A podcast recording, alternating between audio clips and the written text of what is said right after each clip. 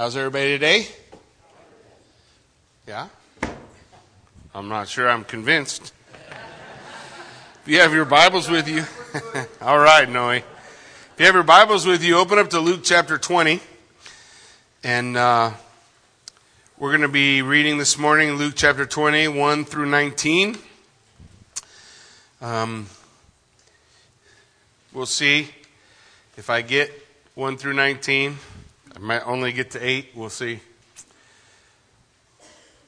says, One day as Jesus was teaching the people in the temple and preaching the gospel, the chief priests and the scribes and the elders came up and said to him, Tell us by what authority you do these things, or who it is that gave you this authority.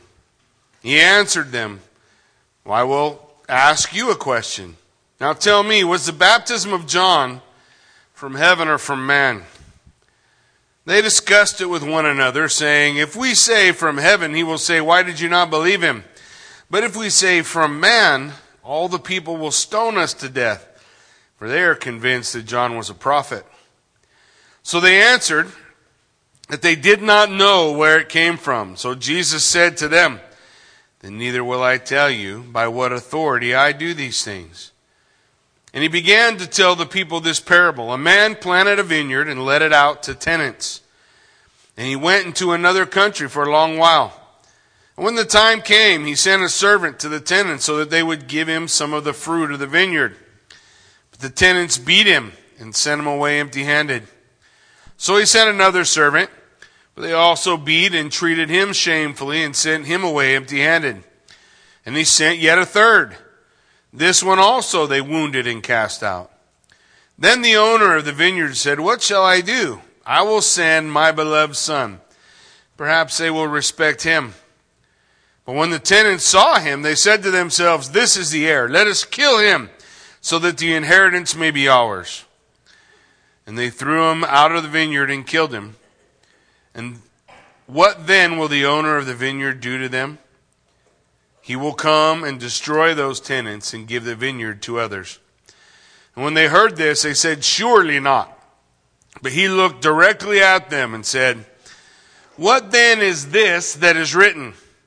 The stone that the builders rejected has become the cornerstone. For everyone who falls on that stone will be broken to pieces. And when it falls on anyone, it will crush him. The scribes and the chief priests sought to lay hands on him from that very hour, for they perceived that he had told this parable against them, but they feared the people. Let's pray. Father God, we just come to you. We lift up the scripture this morning. God, I pray that we can comprehend, understand the things that your word is calling us to, God, as we as we look, we take a look at the idea of the authority of Christ and by whose authority has he come. That we recognize the question on the lips of of uh, corrupt, fallen, rebellious man. We recognize the the struggle then is the same as the struggle now. God, I pray that you, by your word, would bring light and understanding, and God, that our eyes would be open and our ears unstopped to hear what your Spirit is speaking to the church. And Lord, help us be men and women who respond. Not hearers only, but doers also. God, we lift this morning to you and we pray that you be glorified in this place. In Jesus' name we pray. Amen. So this morning we look at a challenge to the authority of Christ. And this whole section goes together. So from 1 all the way through 19, we're all dealing with. Oftentimes, if you remember, as we work our way through the Gospel of Luke, you're going to have an instance where Jesus has a discussion with scribes, Pharisees, chief priests, and as he has that discussion, immediately following, he gives a parable to describe what just happened. So we don't, we don't want to miss this whole, all of this goes together. The concept all fits together. We want to, we want to see it. So it begins with this thing, this challenge to the authority of Christ. He says one day while Jesus was teaching the people in the temple, the, the, the, the, the verb tense there is imperfect. It means this was his habit while Jesus continues to teach people in the temple. You guys with me? We're the last week leading up to the cross. Jesus is, is headed to, but he's spending that week doing what? Preaching and teaching in the temple. This was his custom. This is where he would go. Later on, when Jesus is arrested, what's he going to say to them? They come to him in the middle of the night. You remember? What does he say? He says, I was every day in the temple. Why didn't you arrest me there? Well, because you're surrounded by people we can't arrest you in front of. And we got to do a really quick court case, right? Because we got to have him pronounced guilty before everybody's up and at it. Before everybody knows what's going on. They didn't have Facebook back then. So every time somebody went to eat, they didn't take a picture of it and post it on Facebook and say, look what I had for dinner so that everybody knew what somebody had for dinner, or they didn't post it and say what they were thinking or what was going on. Can you believe what happened last night? Right? Today we have information overload. Yes? But back then, back then, in order for them to know Jesus was arrested, if you woke up in the morning, if you had been in the temple the day before, and Jesus had been preaching, and he'd been teaching, you would wake up and say, man, I'm gonna, I'm gonna go hear Jesus again. You would expect him to be in the temple. Yeah? not at Pilate's place, being tried. By the time the followers of Jesus, not the disciples, but the people who were coming to hear him, by the time they know what's going on, you already got a mob rules mentality, and he's headed to the cross. And you're thinking, what happened? What's going on? And if you didn't know that the Bible teaches us that that was the plan of God from the beginning, that that was the purpose for which Christ came, you could understand why they would be filled with questions, right? He was going daily preaching and teaching. Listen, Paul told Timothy these things, and it's something that I think we have to keep in mind for ourselves as well. He said to Timothy this charge Preach the word. Be ready in season and out of season. Reprove, rebuke, exhort with complete patience and teaching. This is what Paul is encouraging Timothy to do. We sit around and we say, I wonder what God wants me to do. Well, before we even got going today, I, I should have laid a pretty good plateful in front of you. Isaiah 58, 6 through 11. That gives us something to do? No? How about 2 Timothy 4 2? Preach the word. Be ready. Rebuke who needs rebuked. Reprove who needs reproved. Exhort who needs exhorted. To look for the opportunities to be the hands, the feet, to the voice of God with complete patience. Oh. With complete patience and teaching means everything we do is grounded in the Word. I, I don't, sometimes people struggle with this. There are, there's a movement in the church today to unhitch itself from the Bible. So let me make this clear. If you unhitch the church from the Bible, you have no foundation anymore. You unhitch yourself from the Bible, what will be your foundation of truth? Now, the, now we have the same foundation of truth that the rest of the world does which means we spend all our time yelling at each other and we have nothing to point to and say, well, this says, right? There's this movement to unhitch. We need to be hitched to it. Preach the word. Deal with the things. Engage the culture. Talk about the issues nobody wants to talk about. You know, even in the church, right, we have division. We have division over uh, build the wall, don't build the wall. Help immigrants, don't help immigrants. And that's okay. Last I checked, in my family, I don't know, maybe you guys have a different family than I have. In my family, I have blue, blue, blue, blue, blue, Democrats, blue. Blue. And I have, I have the other extreme too, dyed in the wool, uh, tattoo of the flag on their forehead. Um, and, and we, somehow we get together for Christmas and we sit down. But you know what we do as a family? We, we discuss. And every discussion doesn't go great. But that's what you're supposed to do. Ladies and gentlemen, when there is a difference of opinion, you talk until there's not a difference anymore. You listen. The Bible says in Proverbs, we want to be governed by the Word of God. The book of Proverbs says you are a fool if you start to answer before you've listened. Most of the time, if we're on, definitely, I, they're not a new show. I cannot watch any of them. They make me crazy. They, because they do this all the time. They start answering before the, the guy's done talking. No? Everybody does. I don't care who it is. It does not make any difference. They all do the same thing. What? They don't listen. Because why? They all have an agenda and they want to get it out there. And so as soon as they get an opportunity, it's not about the interview. It's about my opportunity to editorialize. How do we work through that? We have a foundation of truth and we say, this is the truth. Currently, you have a world who says, I would say 75% of of people say that truth is not knowable, which is a self defeating argument, but nobody wants to have it. Why should we have an I don't want to argue.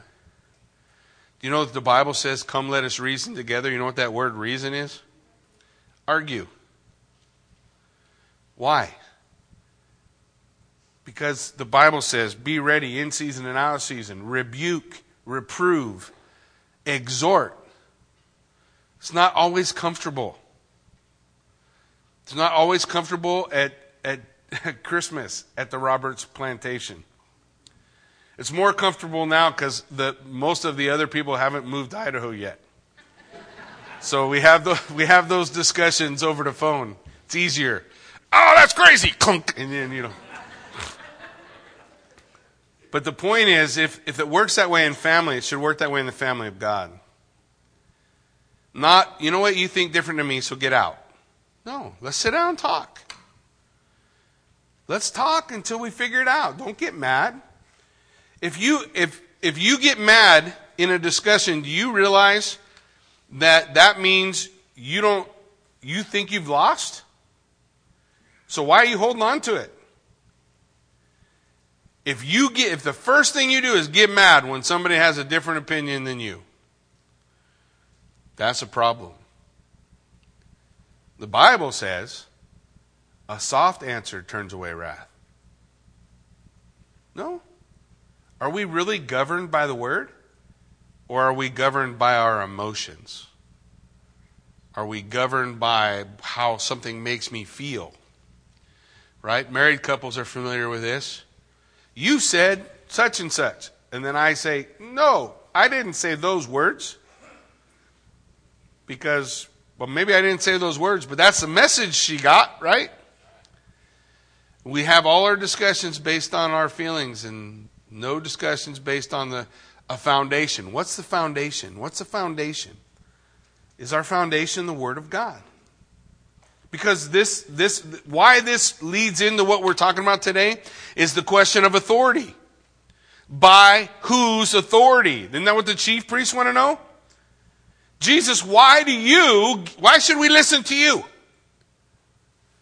How about this? Why should we listen to the Bible? It's an old archaic book full of fables. Now, by what authority are you judging the book? Oh.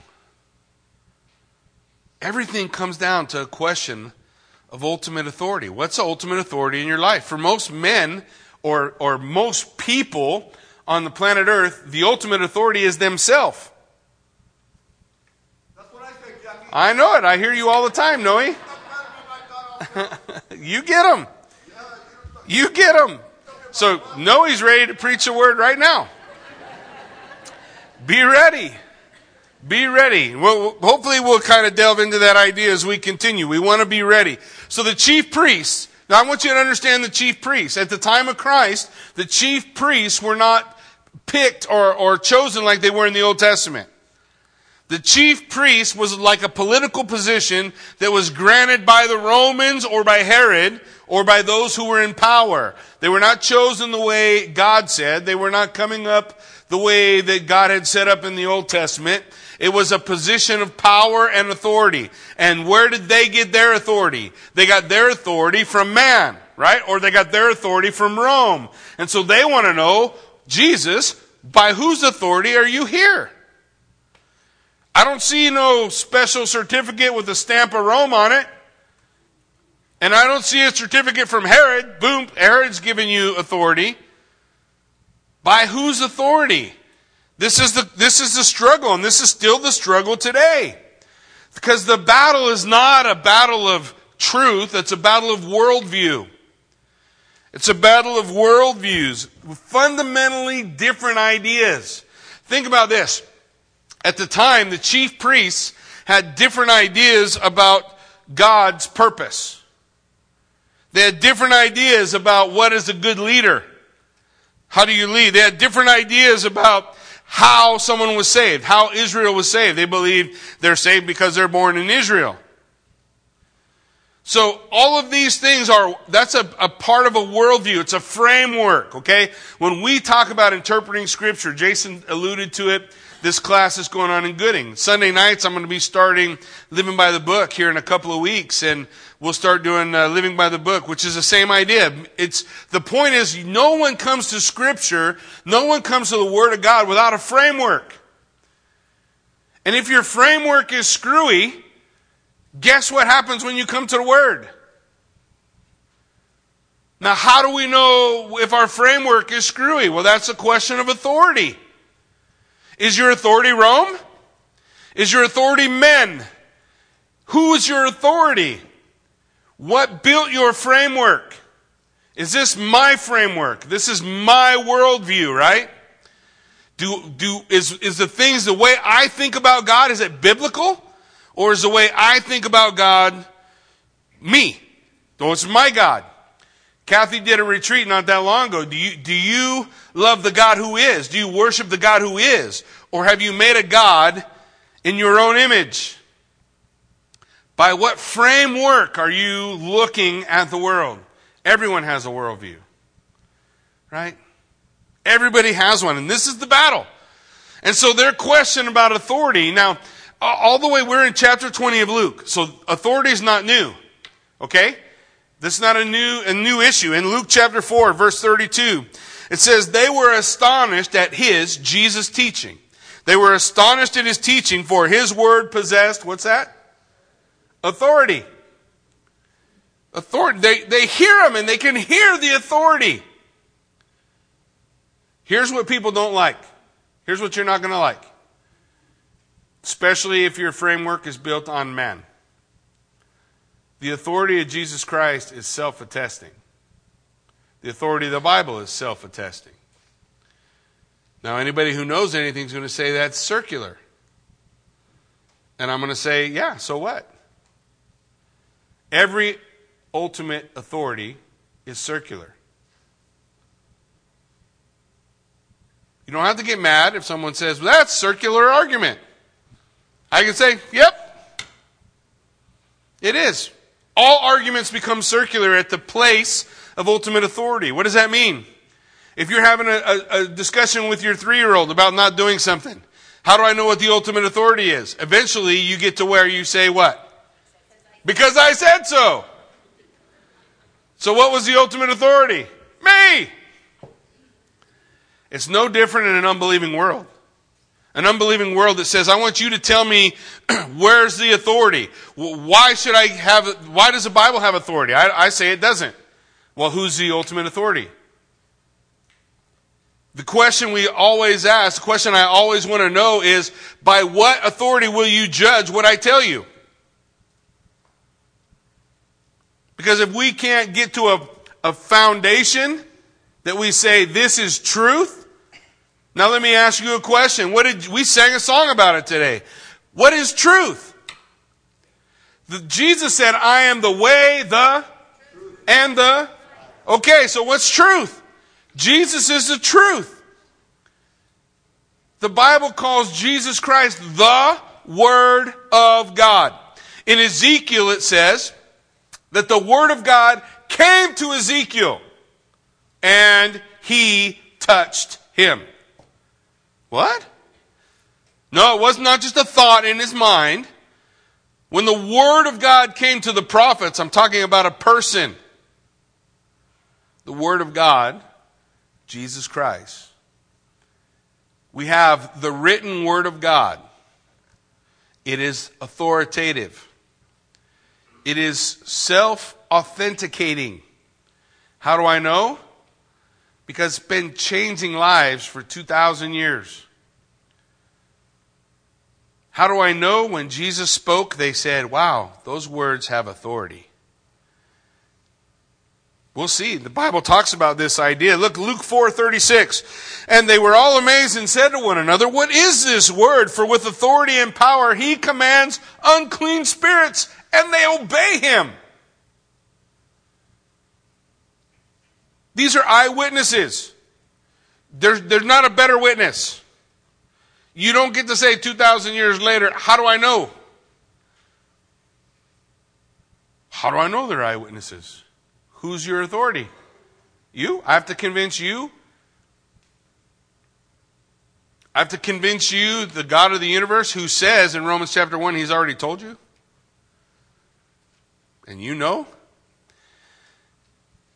The chief priests knew authority. They were, they're not asking a question because they wonder. They're rejecting his authority. You understand the difference? They're not asking, oh, if you would only give me some, uh, I watched a crazy, um, what was it? Uh, debate. I, I'm a weird guy. I like to watch debate sometimes. And this guy kept using words I, I couldn't. He wanted didactic and paradigmatic proof. And I'm, I'm listening to him and I'm like, what did he just say? Give me some didactic and paradigmatic. And I'm like, why are you even using words like that? There might be two people here who know what that means.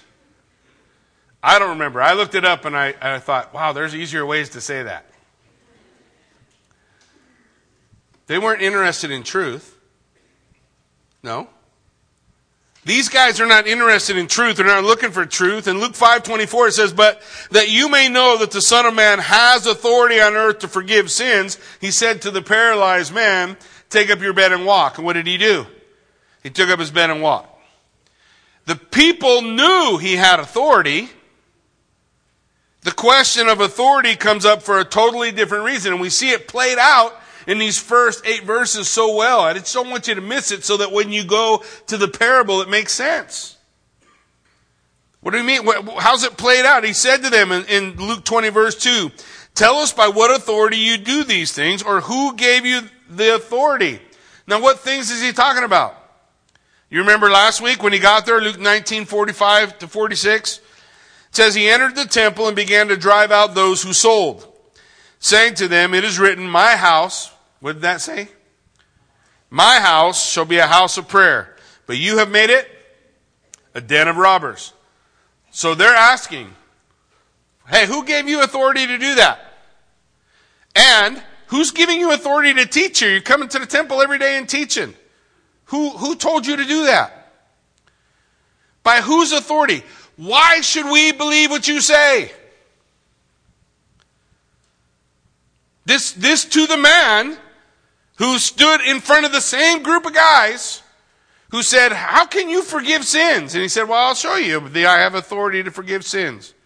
Which is easier to say? Your sins are forgiven? How can you tell? You don't know. Well, let's see if you can see this. Take up your bed and walk. And he took up his bed and walked. There's no argument on the pages of history that says, no, Jesus didn't really do that. The argument is, by whose authority? Later on, they say, How does he do these great works? He does them by the power of Satan. They don't say he didn't do any works. They said, How's he do them? He does them by the power of Satan. So, what does that mean? That means he did them. You get it? It really happened. It's not fables. And everybody knows. They know. If you look at the Word of God, you know the authority that the Word of God has. Three years earlier, the same event happened. The Gospel of John, John chapter 2, beginning at verse 14. It says, In the temple, he found those who were selling oxen and sheep and pigeons, and the money changers sitting there. And so he made a whip of cords. And he drove them all out of the temple, the sheep, the oxen. He poured out the coins of the money changers, overturned their tables. Verse 16, he told those who sold the pigeons, Take these things away. Do not make, what's it say? My father's house a house of trade.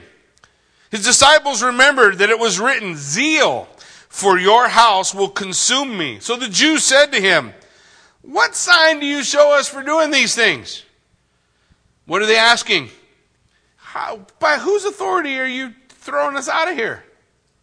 You better do something special. What special thing are you going to do that, that, we should, that we should respond? So Jesus said, Destroy this temple, and in three days I will raise it up. Well, the Jews said, It took 46 years to build this temple, and you'll do it in three days? But he was speaking of what? The temple of his body. When therefore he had raised from the dead, his disciples remembered he had said this and believed the scripture and the word that Jesus had spoken. The question is the nature and source of authority. What's the nature and source of authority? Is it about Rome? Is it about the government? What is it? Because when we talk to unbelievers, that's a question they want to know. Why should I believe this? Why shouldn't I believe what the Quran says? Why shouldn't I believe what this says or that says or the other says? Why should I listen to this? By what authority? And I always have to ask, by what authority are you going to judge it? By yours? Your incredible faculties of reasoning. And we fall right into the step. Well, we fall right into the trap. Well, if I really present a good argument, they'll get saved. No, people get saved when they will bow the knee. Period. It's not our arguments that save. Now, we're supposed to be ready to give a defense, right? But before we're ready to give a defense, what did that verse say? Sanctify the Lord God in your heart. Who's king in your life? Is it is my reason, my reasoning, is that king? Or is Jesus Christ king? Before I can give a defense, Jesus has to be my king. He has to be my what? Ultimate authority, right? He's got to be the thing I cling to. He's the truth, right? He's where I go to to understand truth. He's the foundation. If you have built on any other foundation, it won't stand. Jesus told a parable about that, didn't he? He said, A wise man builds his house on the, not on the sand, right? He builds it on the rock. And then he describes that person. A wise man builds his house on a rock. The wind blows, the waves come, the house stands. He says, This is what the man is who hears these teachings of mine and does them. Who's your ultimate authority? It's the same question the chief priests are asking. Who's your ultimate authority? It's the same question the world is asking. Who's your ultimate authority? Why do you, why should I listen? Why should I hear? Why should I pay attention? Jesus is not a priest. He has no official role in the temple. So, on what basis can you cleanse the temple? On what basis are you able to proclaim and preaching and teaching? On what basis can you counter the reality of our life here in the temple? On what basis? Who put you in charge? Why should we listen to you? Why should we listen to the Bible? Why should we hear any of these things? And the question behind it all is what is your ultimate authority? The key is, Jesus said twice in the Gospel of John and the Gospel of Luke, He said, This is my house. It was my house.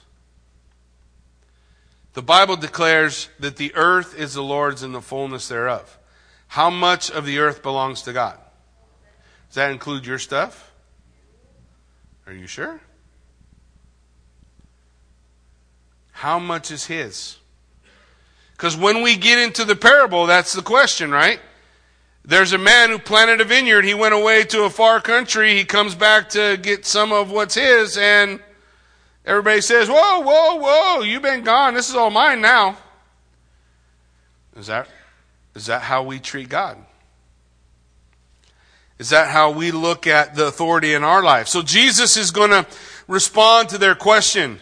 See, I'm perfect. I'm not going to get through eight verses. So, Jesus is going to respond to their question. I really want us to understand this. He said to them, I will, I will also ask you a question. Now tell me, was the baptism of John from God, heaven, or man? Here's the question. Don't miss this. Whose authority did John come in? John the Baptist. Man's authority or God's authority? It's only, he only gives two. Right? Some people will say there's all kinds of different authorities. You have this authority, that authority. Obviously, you went to this school, you have better authority than if you went to that one. Right? You have better pedigree. You paid more for your degree. That's crazy to me. I think that should be a test for someone who should not have any authority. You paid more for the same piece of paper I got? And you want to be in charge? Not on my money. Oh, yeah. I spent $175,000 on my degree. Well done. I spent 3000 I think I'd be better with your money than you'd be with mine. But you know what? This is what we do. This is what the world will do, guys. The world will say, the emperor has no clothes and only the wise can tell. Oh, yeah, then I need to spend more. Right? I need to I need to be a part of this or that or the other because that authority is better. What authority will you stand on? By whose authority did John come? God's or man's? This is Jesus' question. So he used logic. He said to them, Okay, you want to know the authority? I'll answer here. The question's answered right now by how you answer this. Whose authority did John come in? Whose authority? This is what the scripture has to say about John. In John chapter 1, verse 19, says, And this is the testimony of John. When the Jews sent priests and Levites from Jerusalem to ask him, Who are you? What are they asking for? Aren't they asking for the same thing they're asking Jesus for? Why should we listen to you, John? Because this is a little trippy. You're dressed weird and funny, but people are coming to you. People are coming to you like crazy. Why are the people coming to you, John? When you stand out there and you just tell the people to repent, Repent, change your life, come down here, be baptized, prepare your heart to hear the words of the Word of God. Why did the people flock? And the, so these guys come and say, Why, whose authority are you doing this in? Who are you? John? Who are you? He confessed, did not deny, but confessed, I am not the Messiah. I'm not the Christ. And they asked him, Well, what then? Are you Elijah? And he said, No, my name's John. But I don't know what they were confused about. Are you the prophet? Now this is a this is the prophet spoken of by Moses who said there's going to be a guy who comes who speaks words of life. And when he speaks these words of life, if you don't listen to what he says, you're going to give a reckoning. The Bible called him the prophet. It's a prophecy pointing to Christ. The Word of God speaking the Word of God. There's no greater authority. Who would you listen to? And what better commentary? I got 10 million commentaries. That might be an exaggeration, but only barely. I have a lot of commentary. I got commentaries. I could have bought another motorcycle or a book.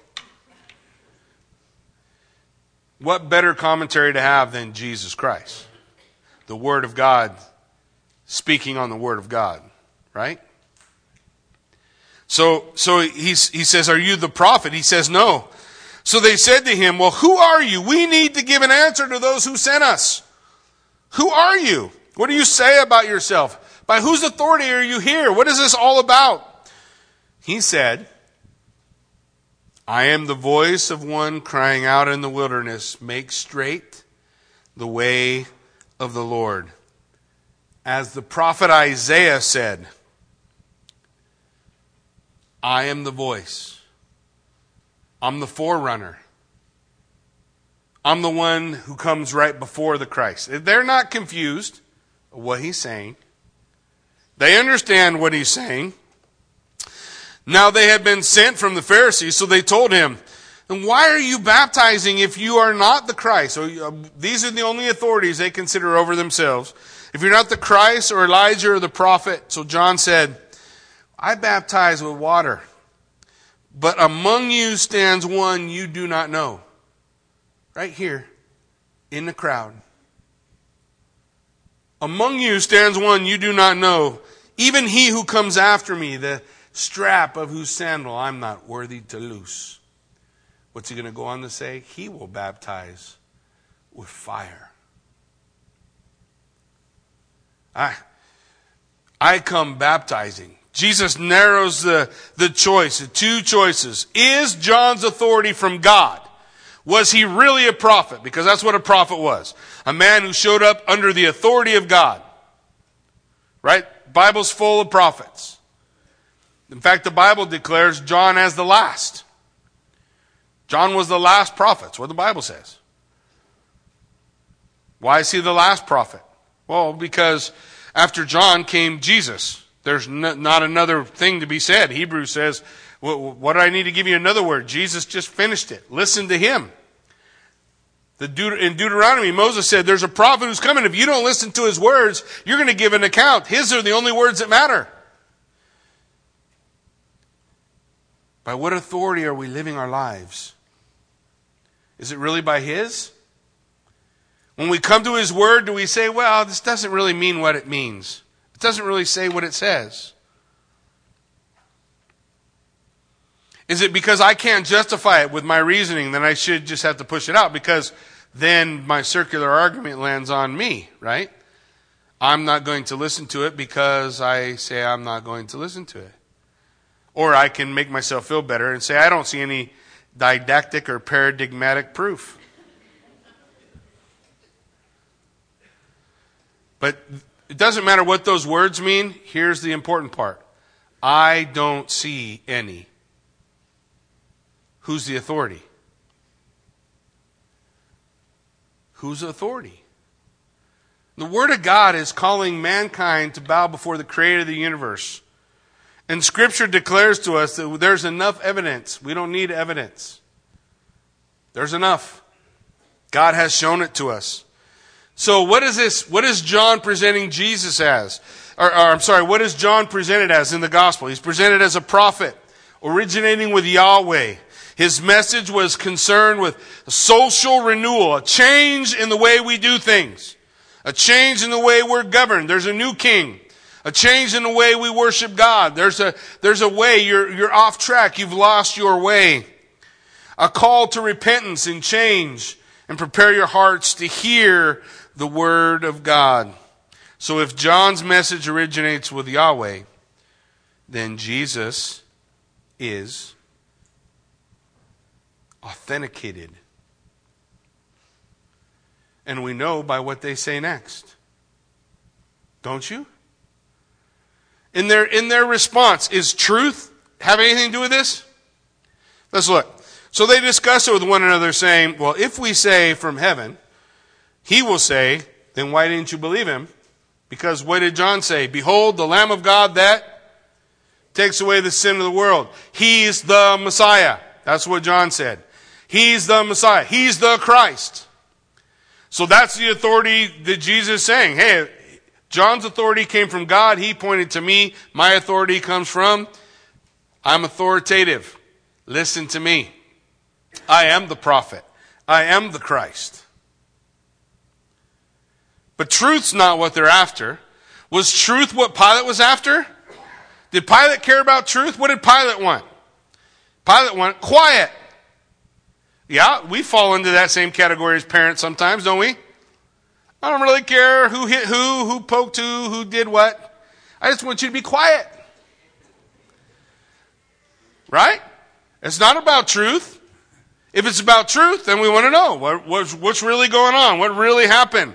But that's not what Pilate's after. Pilate's not after truth. They're not after truth. They're saying, well, if we say this, then he'll say that. But if we say for man, what's it say next? All the people will stone us. They're standing in the temple, surrounded by the people who's getting up every morning to come hear what Jesus has to say. And if they say John had no authority, the people will stone them because the people know what? The people know John had authority. They went to him. They heard his words. And those words, they weren't like words anybody else spoke. They were like words that were touched by heaven. And they penetrated their hearts and they changed their life. And they repented and they listened and they looked for the, the one that John pointed to. And then they've been following him and trying to listen to him and comprehend what he's teaching and what he's saying. They're not saying, by what authority Where's this, where's the, where's the certificate? No, it's self authenticating. Why? Because they heard it and they know.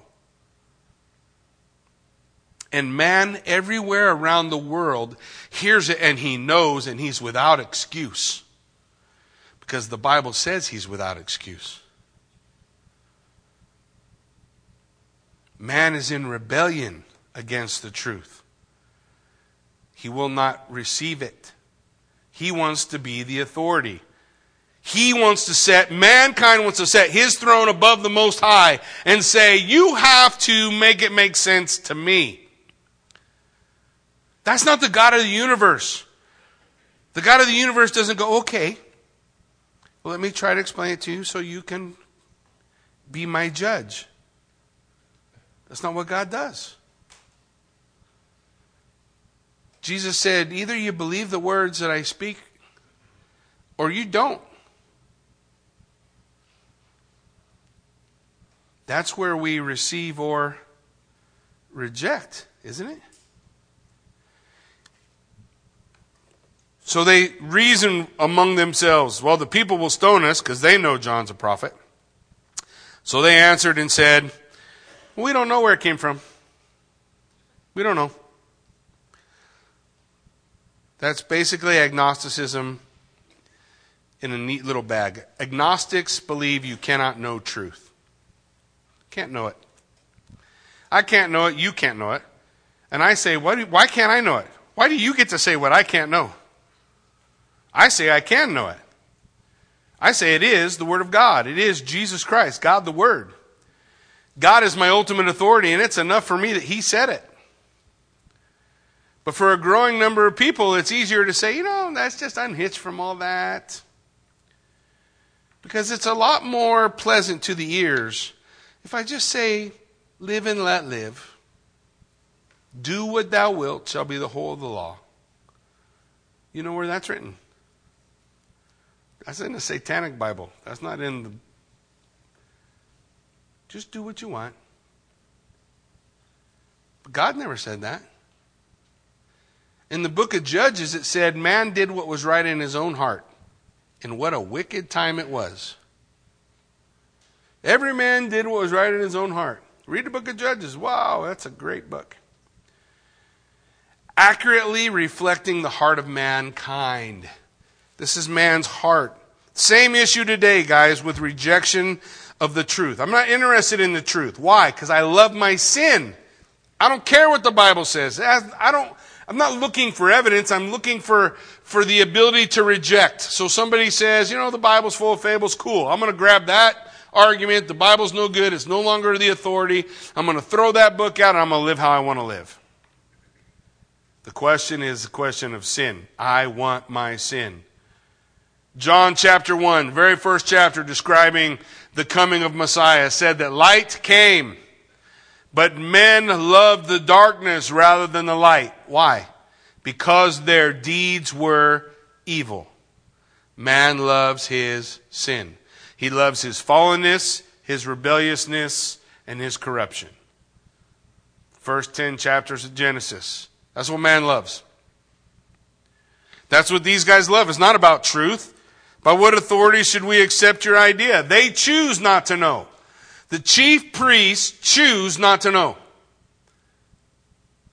Just like everybody else in the world. They choose not to know.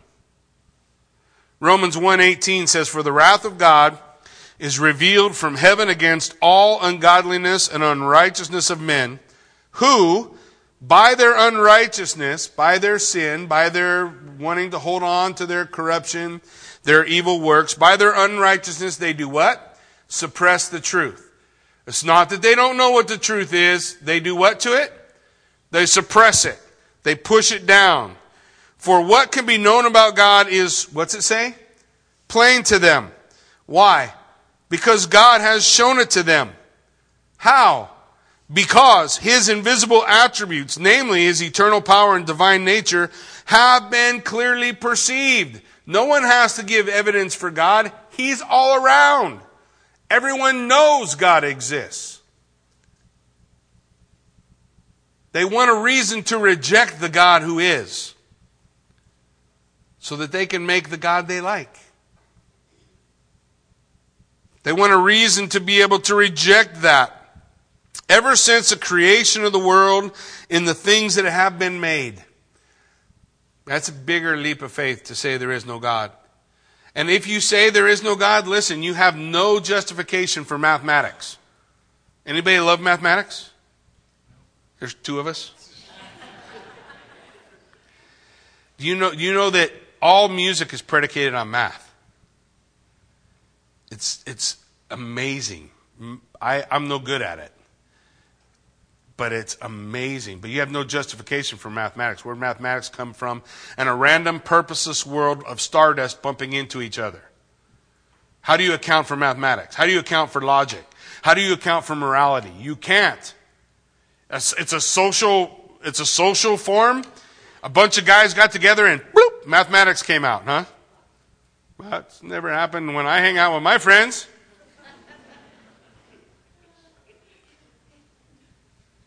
No.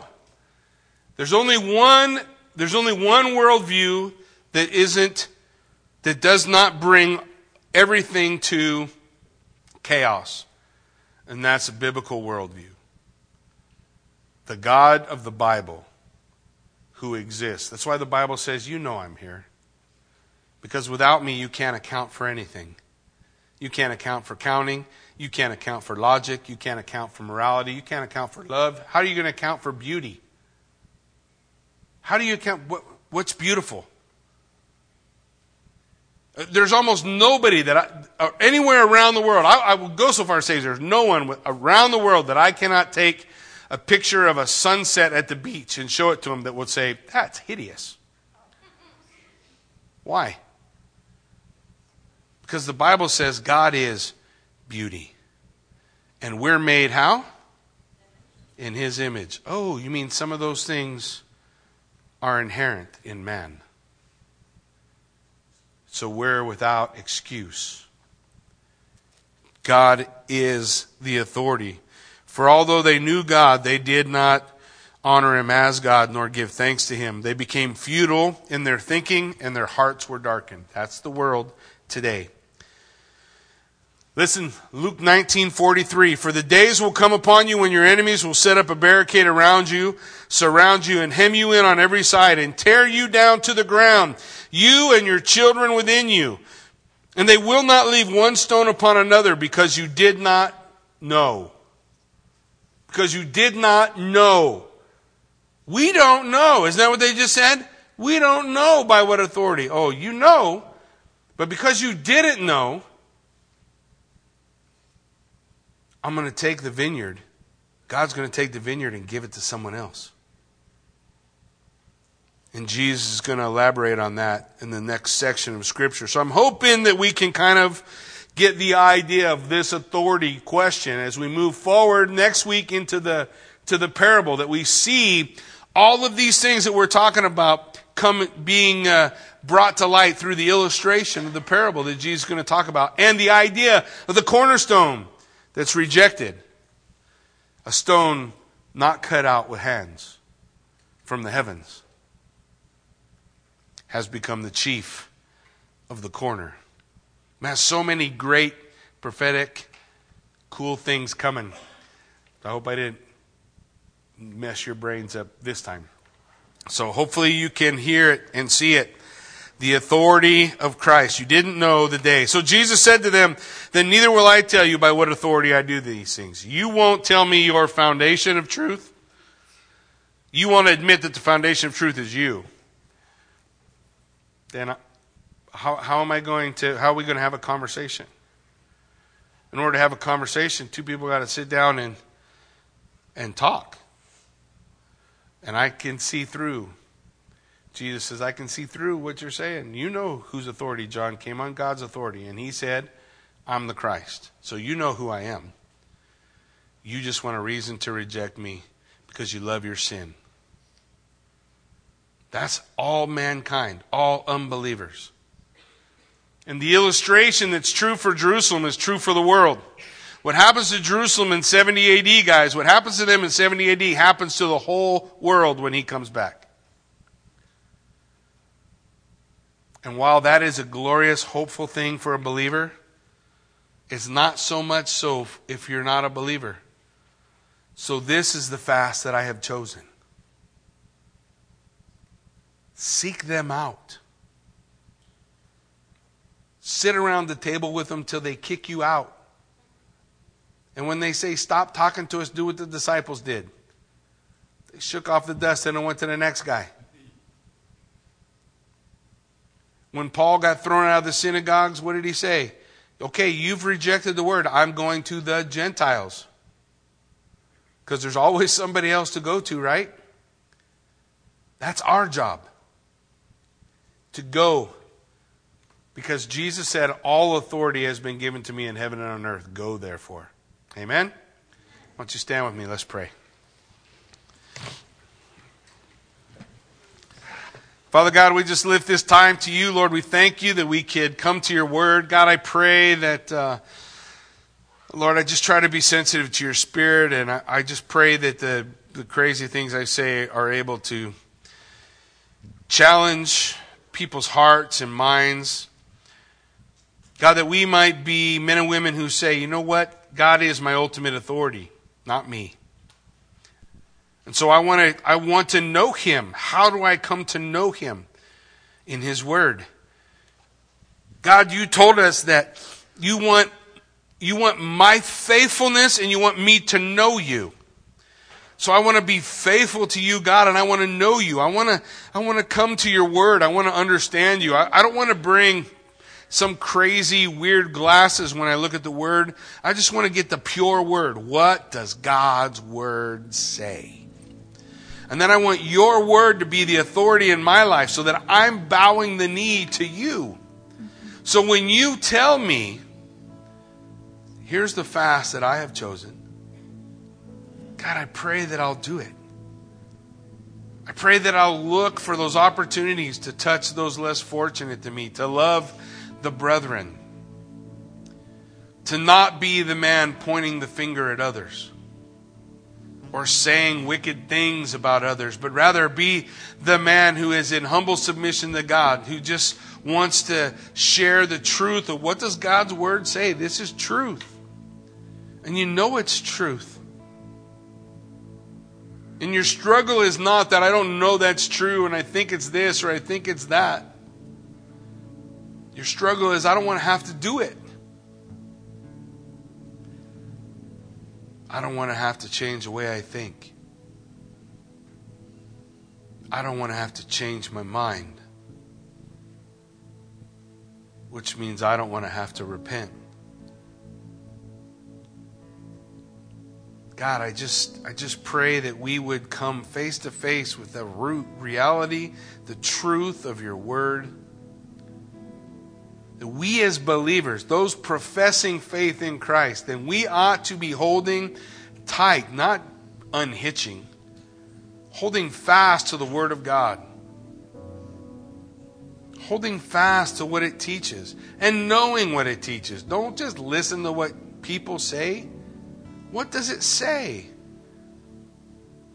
How are we to rightly divide your word, God? How are we to know? You have given us the tools necessary. But men continually want to be their own authority, and so they'll they'll come to the word and say, "Here's what it means," and they'll come to the word and say, "This is what it means." You're the authority, not men.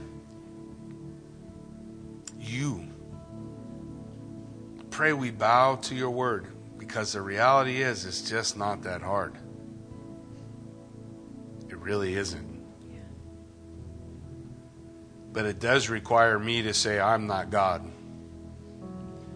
It does require me to say, You're in charge. It does require me to say, You're the author of good, not me. that you are the rightful judge, not me.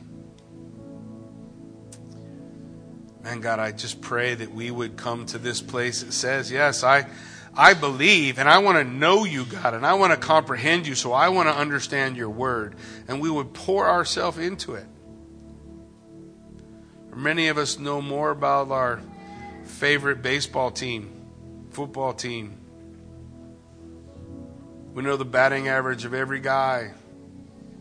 We know the ERA. We know how many touchdown passes they threw this year. Don't tell me we can't know things. Will we bow the knee to your authority? I pray this morning our answer would be yes. So, Lord, we ask that you, by your Spirit, would move through your people. Call us God to you be glorified in this place because we want to honor you. So, Lord, we lift this morning to you and we just ask that your Spirit would touch the hearts that the Word of God has reached. And we give you praise in Jesus' name. Amen.